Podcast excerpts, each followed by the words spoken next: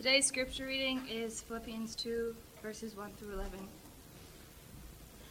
Therefore, if there is any consolation in Christ, if any comfort of love, if any fellowship of the Spirit, if any affection and mercy, fulfill my joy by being like minded, having the same love, being of one accord, of one mind. Let nothing be done through selfish ambition or conceit, but in lowliness of mind let each esteem others better than himself. Let each of you look out not only for his own interests, but also for the interests of others. Let this mind be in you, which was also in Christ Jesus, who, being in the form of God, did not consider it robbery to be equal with God, but made himself of no reputation, taking the form of a bondservant and coming in the likeness of men.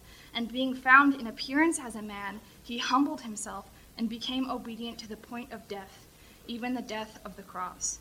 Therefore, God also has highly exalted him and given him the name which is above every name, that at the name of Jesus every knee should bow, of those in heaven and of those on earth and of those under the earth, and that every tongue should confess that Jesus Christ is Lord to the glory of God the Father. Philippians 2 1 through 11. Thank you. Let's uh, let's play a game real quick. Okay, let's uh, let's call it 20 questions. Okay, I'm thinking of something in this room that I am. I am something in this room. Go ahead, ask me a question. Are you a person? No.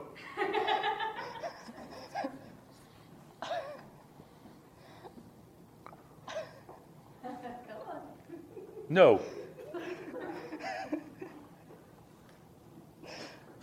You got 19 more. Keep going. Something in this room? Yes, in this room.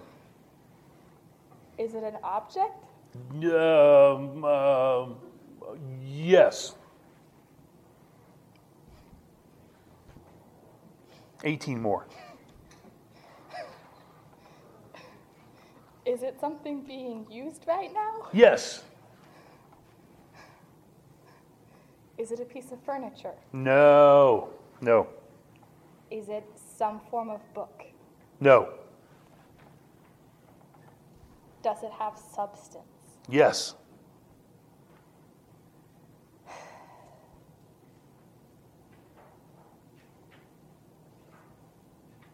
Fourteen more questions.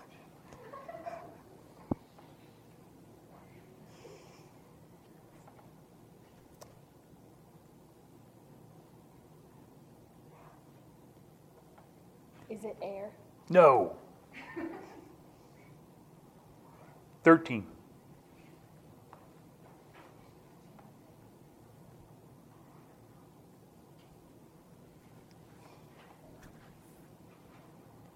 Can I get help? You can ask a friend if you want. Ph- Don't phone them. Can you touch Well, I don't have my phone on me. Good. Can you touch it? Yes. Can you pick it up? Yes.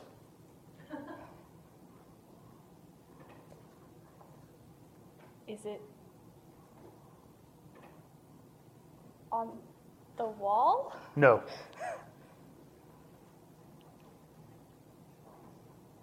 Ten more questions. Is it something someone has on them? No.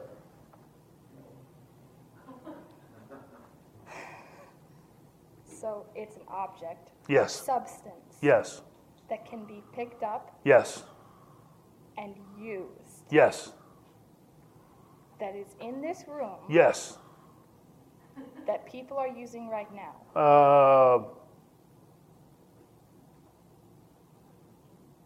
yes.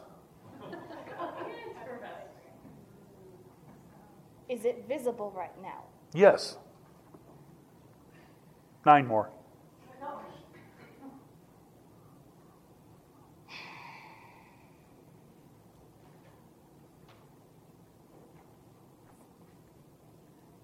Does it make do am I holding it? No.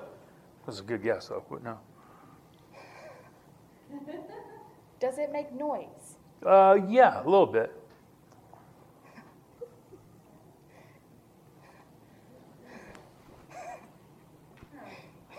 A child.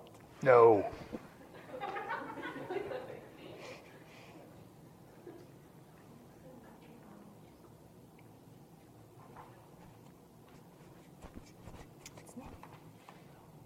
Is it large sized? What's large? Could I hold it in one hand? Uh, yes. I'd rather you not, but yes.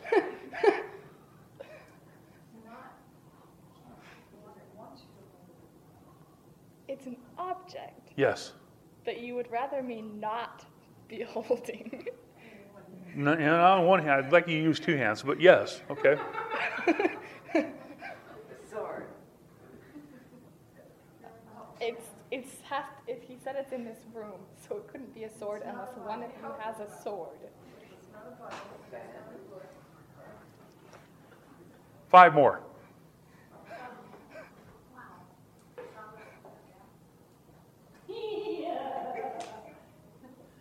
Animal, vegetable, mineral.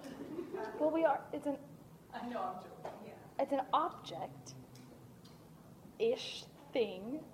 Yes. Is it like hard or is it squishy? No, it's hard. Hard. Breakable? Yes. Is it valuable? Uh, to me, it is, yes. Two more. You're running out of questions, girl. Well, you sprang this on me. I'm sorry.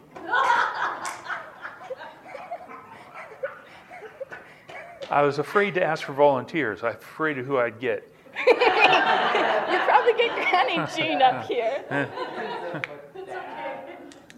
Two more. Um,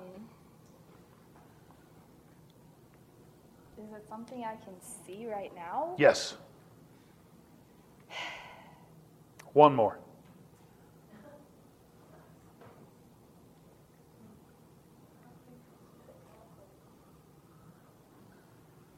Is it one of your electronics over there? Yes. Okay, so it's probably the computer. No. No? Then I'm out of questions. Should Okay. just tell me. Okay. Thank you. Thank you. Thank you.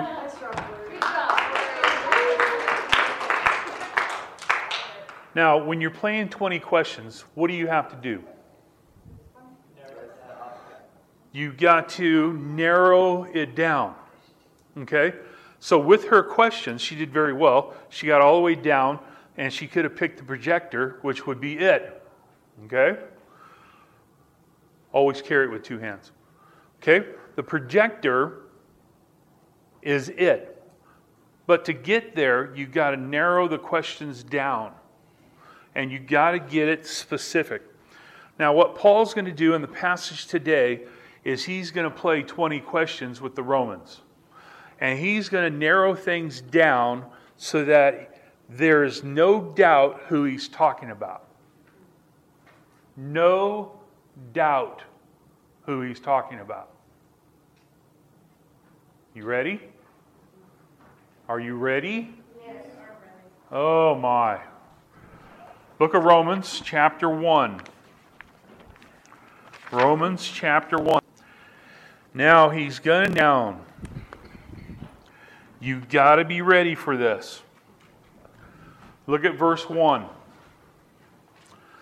Paul, a bondservant of Christ Jesus, called as an apostle, sent apart for the gospel of God, which he promised beforehand through his prophets in the Holy Scripture.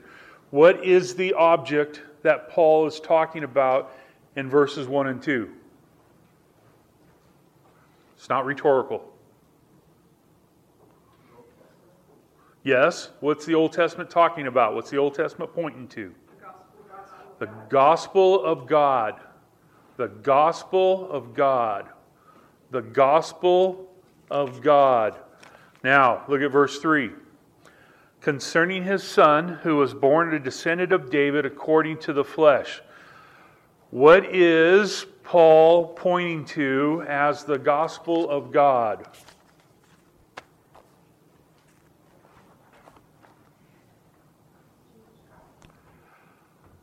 Uh, uh, not specifically.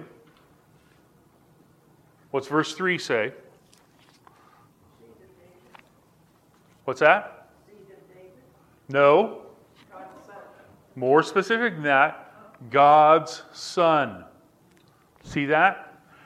Concerning his Son. In other words, everything in the Old Testament talked about Jesus Christ, God's Son. Everything in the New Testament talked about Jesus Christ, God's Son. Everything pointed to his Son. Everything pointed to his Son. Everything pointed to his Son. Now, Paul is trying to get the Romans to think specifically about God's Son.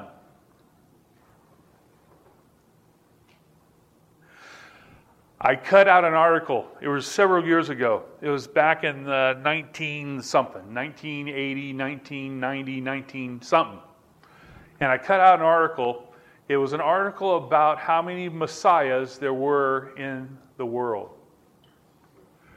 There were thousands, and I think it was like 2,300 people who claimed to be the Messiah.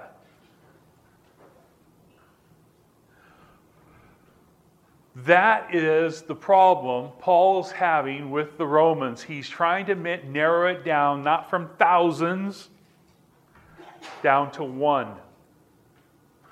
And he's going to use some questions, some accusations, some points, some qualifications, some characteristics to make sure that you understand the one person he's talking about. He's going to play 20 questions with you and he's going to give you 20 answers eh, that will point to just one person. And he's going to get it so narrow that it couldn't possibly be any of those that were in the article. I looked up Wikipedia. Wikipedia had, oh my goodness, it was, it was hysterical. Wikipedia, where did it go in my notes? I want to get it exactly. Oh.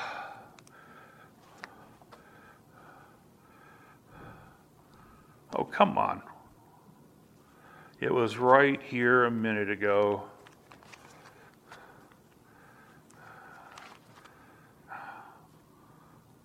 Oh my goodness, why can't I find it when I want to look for it?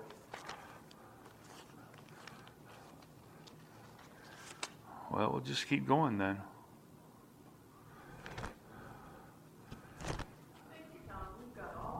That's fine. We don't. We're not. You're not rushing to a restaurant, so it's okay. Okay. Okay. Okay. Okay. Okay. Okay. Okay. Oh my goodness, I'll come to it. There's a number of people that claim to be Messiah that's recorded in Wikipedia. They claim to be the Jewish Messiah. And Paul doesn't want you to get confused. He doesn't want the Romans to get confused. He doesn't want you to think of someone else as the Messiah. He wants you to look at one person. Last week, we talked about the gospel of God. This week, we're going to find out who the gospel of God is. I want you to look at both of these verses emphasize the deity of Jesus Christ. They're describing Jesus Christ as the Jewish Messiah. He came to look for the lost sheep of the house of Israel. What is the gospel of God? What is the gospel of God? First question. First question Jesus Christ, the Son of God, is the gospel message. Jesus Christ is the center of the message of the gospel. Every Bible is about Jesus Christ. Passage is about Jesus Christ. It points you to one person who is the Messiah of the world. He is the Messiah who is claimed by the Bible to center the gospel message upon. If you go out this week and you talk to somebody about Jesus Christ, what you are actually doing is you're witnessing to them.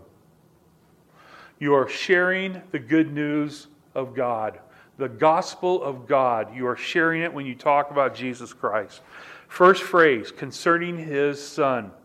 Concerning his son. A statement of deity. A statement of deity. his son. In the entire scripture, all talking about Jesus Christ. Although he himself is God, he is the Son of God.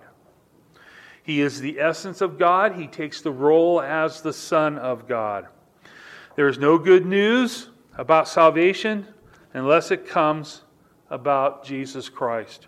God deals with God's God's gospel deals with God's Son, and it does so from the beginning. Here it is. Wikipedia had a list of 39 39 people who claim to be the Messiah. They listed them all. I got tired of reading them, so I did not read them all. 39 people who claim today to be the Messiah. But there's proof of the Messiah. And we're going to look at that proof right now.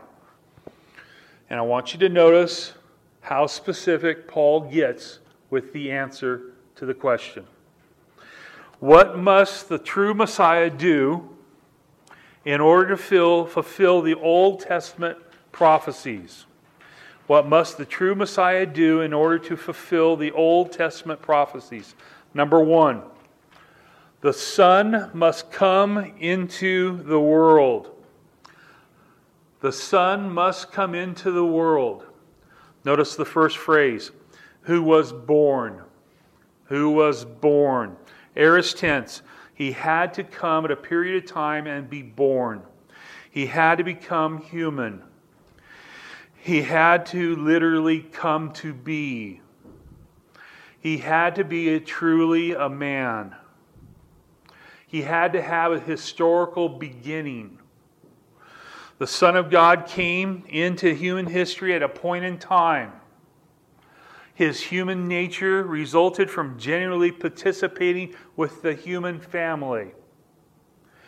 The Son of Man, the Son of God, the Son had to lay aside some divine nature to put on a physical nature. He did not remove the divine nature, but he had to control it in order to put on the human nature. He who was God became man without ceasing to be God. He still was God. He descended, nothing else than into a servant form, a human condition he put on, and he became a kinsman of yours. He became somebody related to you. He became somebody who was one of you. The Son became one of you. He was born. Second, what must the true Messiah do in order to fulfill the Old Testament prophecies? Number two, the Son must be a grandson of King David. The Son must be a grandson of King David to be your kinsman. The prophecies in the Old Testament are numerous.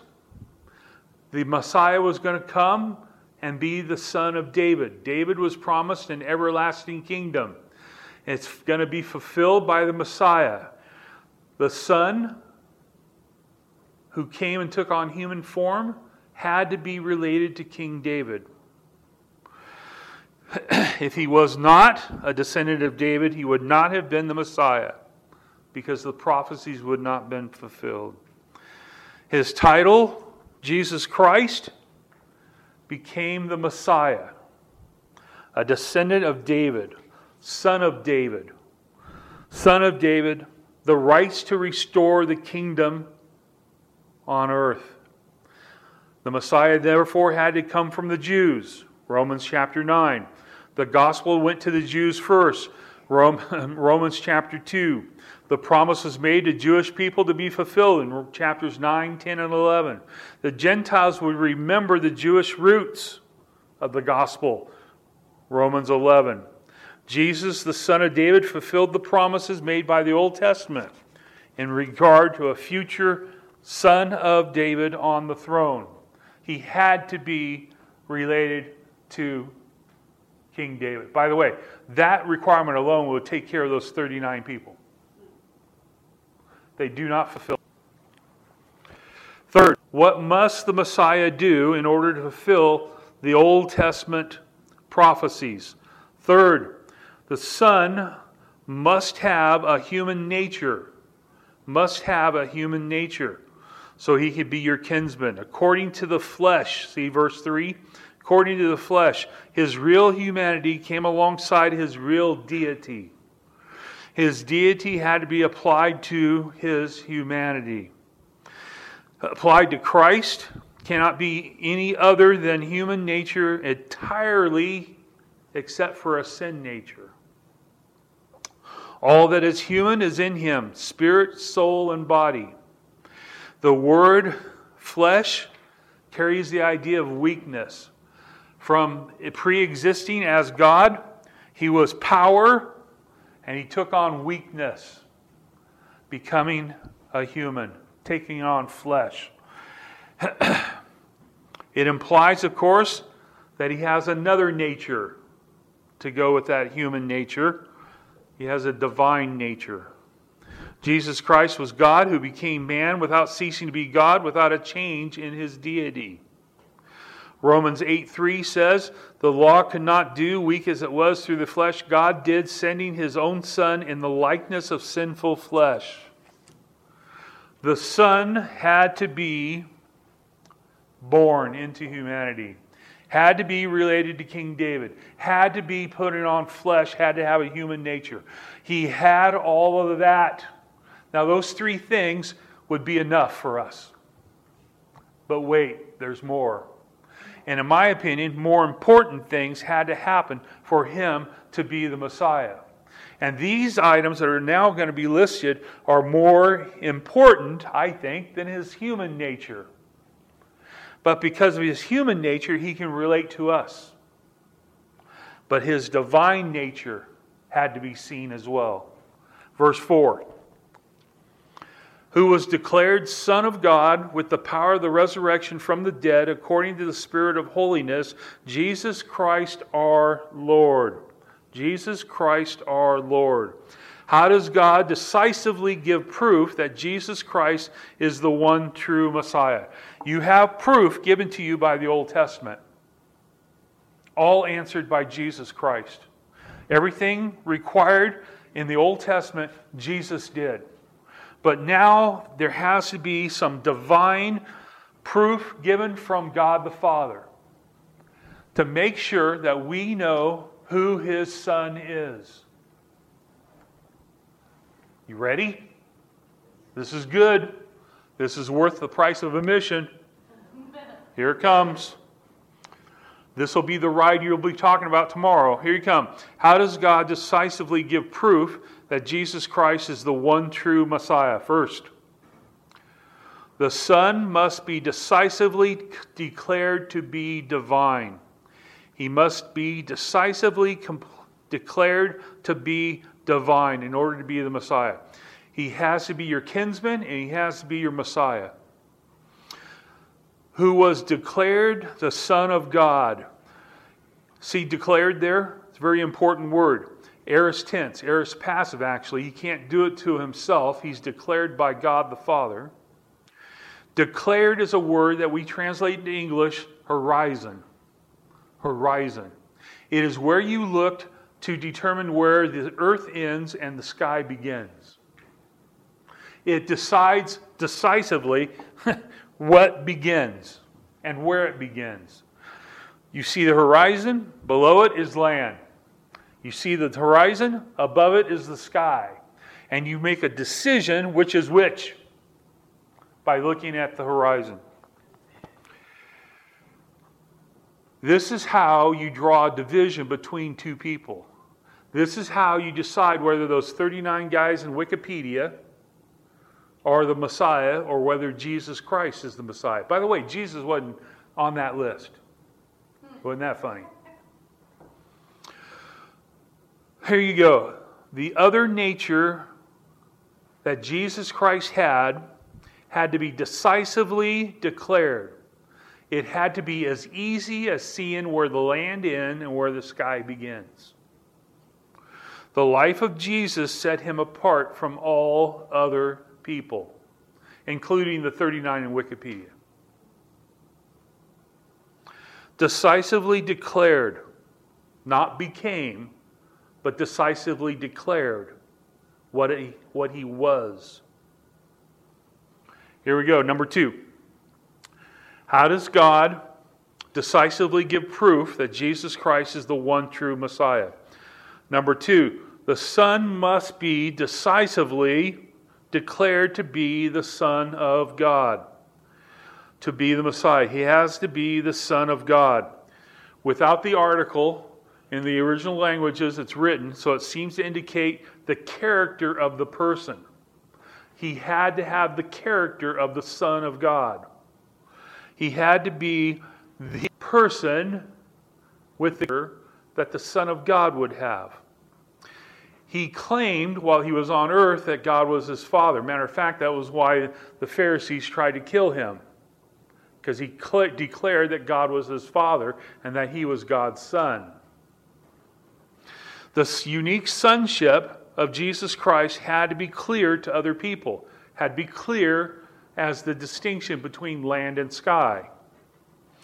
The natural item of the term of the Son of God, therefore, is sustained in a relationship to God in his nature, which is implied an equality with God. So, Jesus Christ came. He was born, and then he began his ministry. And with the baptism of John the Baptist, the first time of ministry, he was announced by a voice from heaven to be the Son of God.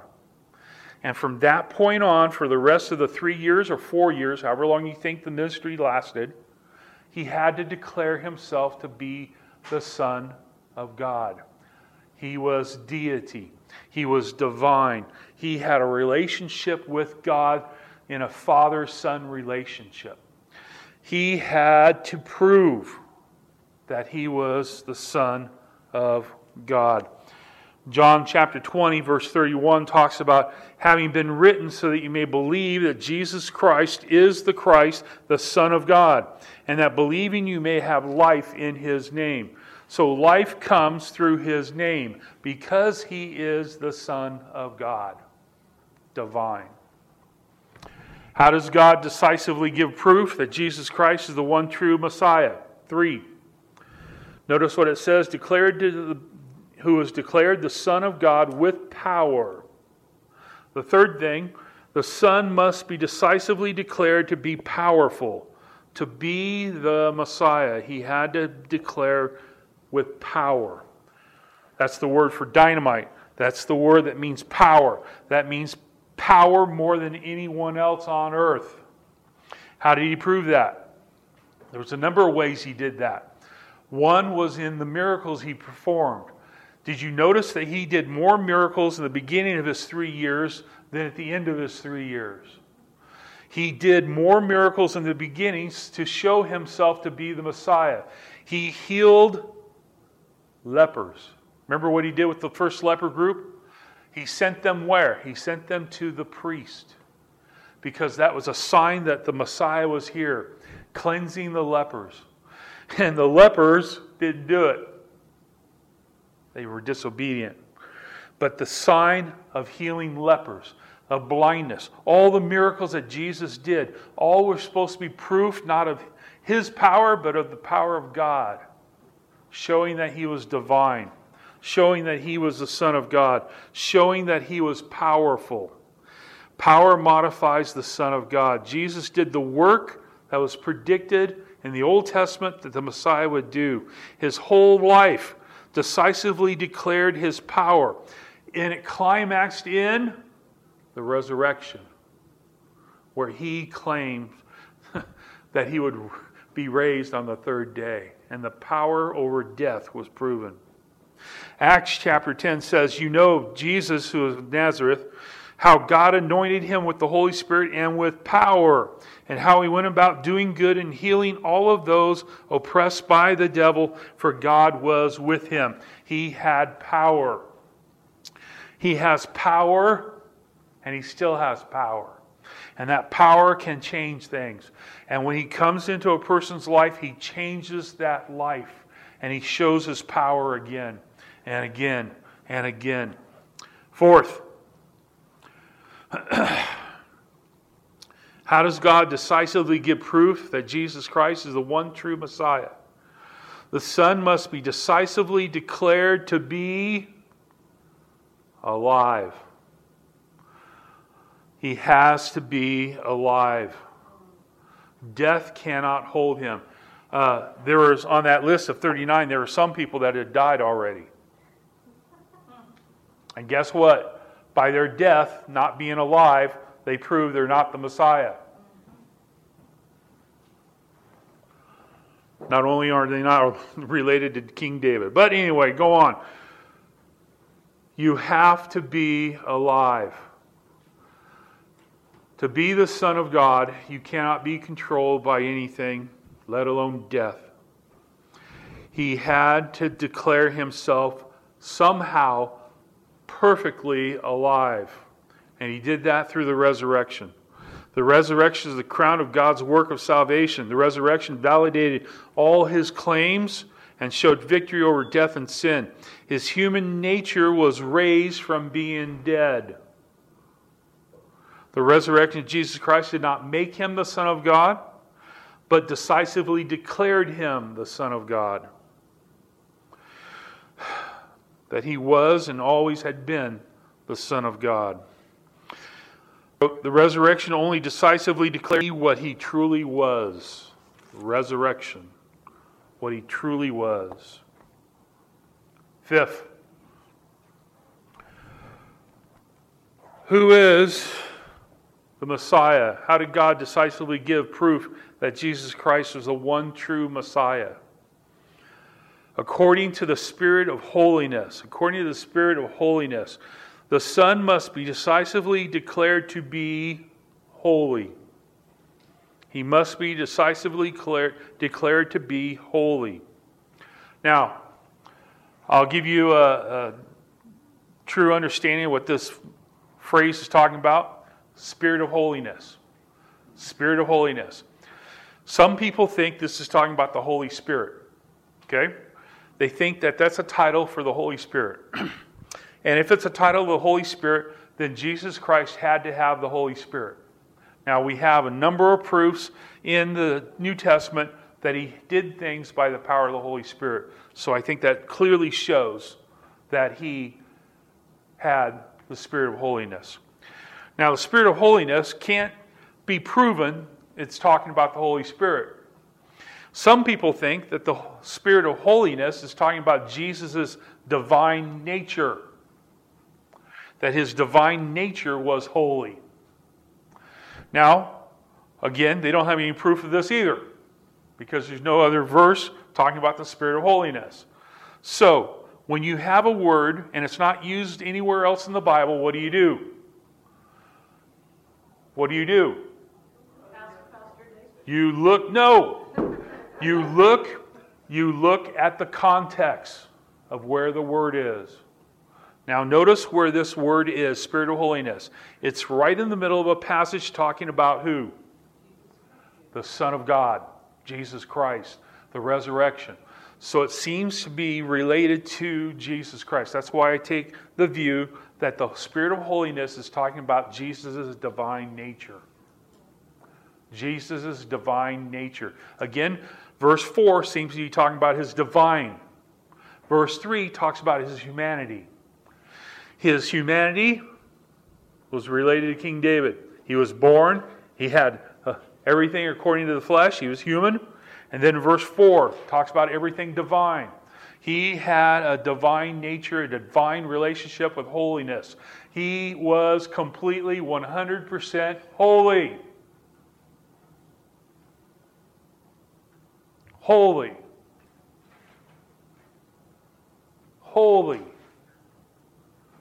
There was not one sin ever committed by Jesus Christ. Because one sin would make him what? Not holy. He lived a life that showed a divine nature completely without sin.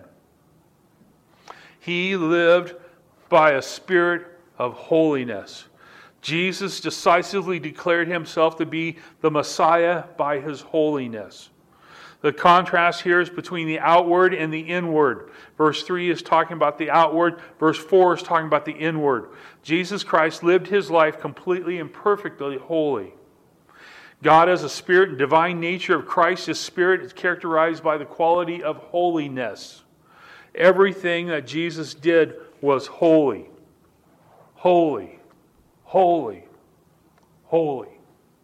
Now, I found one phrase that's close. You want to, you want to know? Yes. Good. Turn to Isaiah chapter 35. Isaiah chapter 35. Turn there. If you close your Bible and open it up right to the middle, you may get to Isaiah. That may be the fastest way to get there. Isaiah. I will continue saying Isaiah until you all get there. Isaiah chapter 35. Isaiah. A good book written by a guy named Isaiah. Isaiah 35, almost in the middle of the book. Verse 8. Verse 8. This is talking about the end of the tribulation period. This is a prediction of the future. At the end of the tribulation, where Jesus sets up his kingdom, notice what it says in verse 8 A highway will be there, a roadway, and it will be called the highway of holiness. The unclean will not travel on it because they are judged at the end of the tribulation, but it will be for him who walks in that way of holiness. The fool will not wander onto it. Why? Because he's judged at the end of the tribulation period. But the millennial kingdom, when you have holiness on this earth and you have King Jesus ruling, he will rule in holiness. And the first thing he will do is he will take all the people of the world, holy, especially the Jews, and he'll take them on a highway to Israel, to Zion, and he will take them to Jerusalem. So, here we have a passage talking about Jesus and a highway of holiness. Why? Because the Messiah will be holy. Messiah will be holy. And in his kingdom, he will not tolerate unholiness. Matter of fact, it seems like there'll be discipline in the kingdom of God where that the people with an earthly body who make it into the end of the tribulation and make it into the kingdom of God, if they do sin, they'll be judged immediately for that sin. And they will come in a highway of holiness, which is will be the saved people that will be holy now. The one third of Israel that will be holy now will come into New Jerusalem. And the highway is reserved for the redeemed. And they'll walk in and they'll approach, and Jesus will show them the way on the highway of holiness. Jesus will lead them and his holy worshipers will follow him and they'll go up to Jerusalem. You remember another king that did that? Oh, come on. You remember King David? He went to get the uh, Obed Edom's house and got the, the Ark of the Covenant. And he put on a priestly garment and he danced and they brought the ark in. Remember, Saul's daughter didn't like how he was dancing. You don't, you don't look like a king when you're dancing like that. Well, one day, Jesus will bring you into the New Jerusalem at the end of the tribulation, and you'll walk into the kingdom, and you'll be. There will be joy on the highway of holiness. With Jesus, who is the ultimate holiness.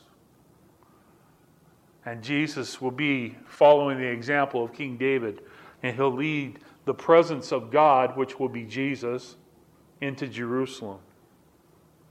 Sound of music and joy will be all along the way to Jerusalem. and they will take the remnant of Israel and those that are sealed from the tribulation wrath and bring them into the new kingdom. Go back to Romans chapter 1, verse 4. There's one more thing we got to look at that proves Jesus Christ is the Messiah.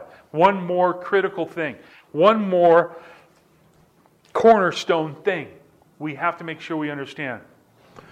Who was declared the Son of God with power? With power. By the resurrection from the dead, his human nature had to die. According to the Spirit of holiness, Jesus Christ our Lord. How does God decisively give proof that Jesus Christ is the one true Messiah?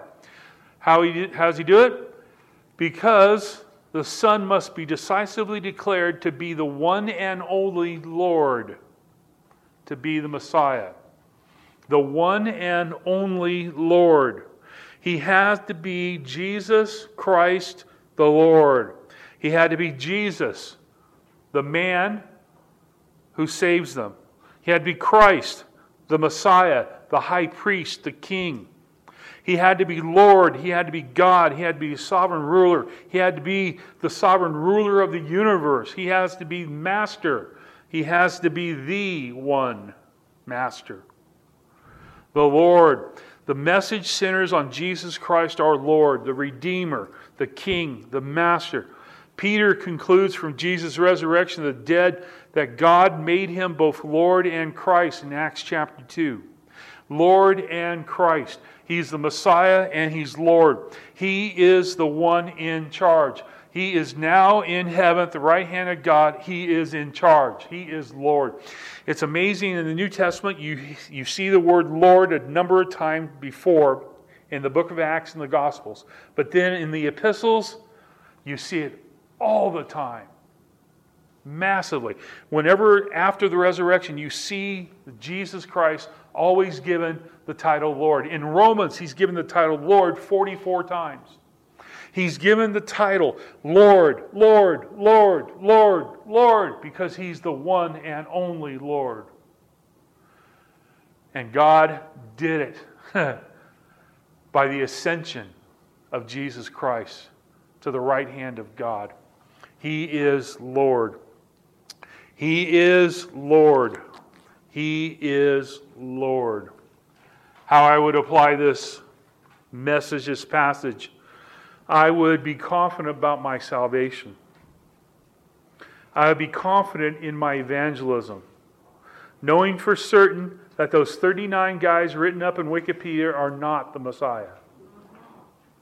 That there is only one Lord, one Messiah, one resurrected from the dead, one who is the Son of God, one who is declared to be divine, one who has power, everything there is only one God, and that God is Jesus Christ.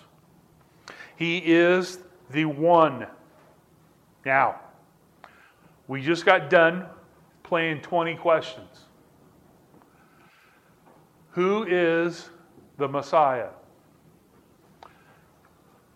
Jesus Christ our Lord. Now, the question that really matters is Is he your Lord? Is he your Messiah? Because if you, I got a bouquet yesterday. I got it on my desk. A bouquet. You know what I got? Wheat and tares. A bouquet of wheat and tares. Now, of course, I'm a city boy. I've never seen before in my life tares. Never would have known it. But I had a bouquet of wheat and tares. You know what I figured out? that a tare looks just like wheat. But there's one difference there's absolutely no fruit on a tare. Fruit on a wheat, not fruit on a tare. If Jesus Christ is your Lord, somebody can look at your life and see fruit. Now, if I look at your life and I don't see fruit, that means something different. That means you're a tare. That means Jesus Christ is not your Lord. He's not your master. You may go to a church, but you may not claim him as your Lord. You may not do what he says. You may not be a bondservant. You may not believe in the gospel of God. You may not be a believer in Jesus Christ. And I tell, you tell, by fruit. Because you're in that vase in my office. You're either wheat or you're a tare. Which are you?